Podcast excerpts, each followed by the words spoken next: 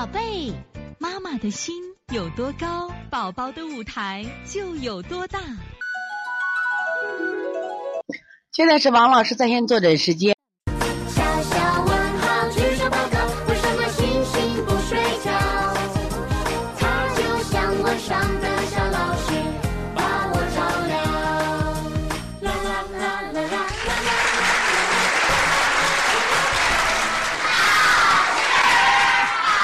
现在是王老师在线坐诊时间。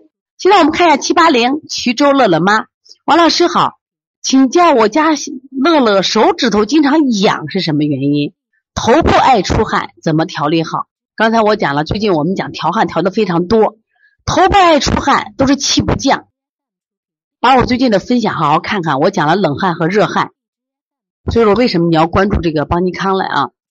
邦尼康这个，我们最近邦尼康电台，我们在喜马拉雅和这个荔枝不断的推我们的这种分享栏目啊，所以值得大家学习。因为这个栏目是我们今天我刚做的案例，我觉得我感受很深，我马上分享出去。最近呢，我们也要把王王老师医话的第一集要出版，我们也开始预购了。如果你们有需要的话，跟我们办好边联系啊。一般头部出汗，一般都是气不降，一般都是热汗、蒸笼汗。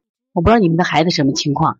关键看是肝气不降还是什么呀？胃气不降，就肝胆气不降还是胃气不降？胃气不降，降胃气。我建一个食疗方子，最好的就是用什么呀？就是这个小儿四磨汤。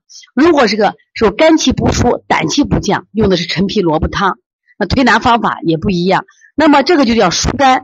如果是肝的问题，我们疏肝；那如果是胃的胃的问题，我们要降逆、降胃气。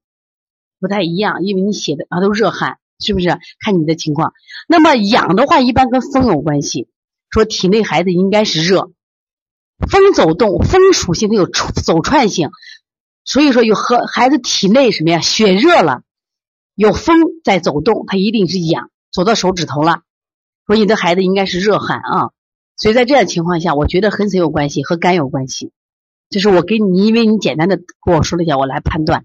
那你用疏肝降气的方法来给做啊。那我们说疏肝的健脾方法，你看清肺平肝嘛，搓摩胁肋呀。降逆的话，逆运八卦，逆运八卦。但是我们要降逆的话，我们用的是黄元玉的圆周理论，还有什么呀？清胃经补脾，看太冲行间。最近我们用的比较多啊。所以从现在开始学习小儿推拿，从现在开始。学习正确的育儿理念一点都不晚，也希望我们今天听课的妈妈能把我们所有的知识通过自己的学习，通过自己的分享，让更多的妈妈了解，走进邦尼康小儿推拿，走进邦尼康的课堂，让我们获得正确的育儿理念。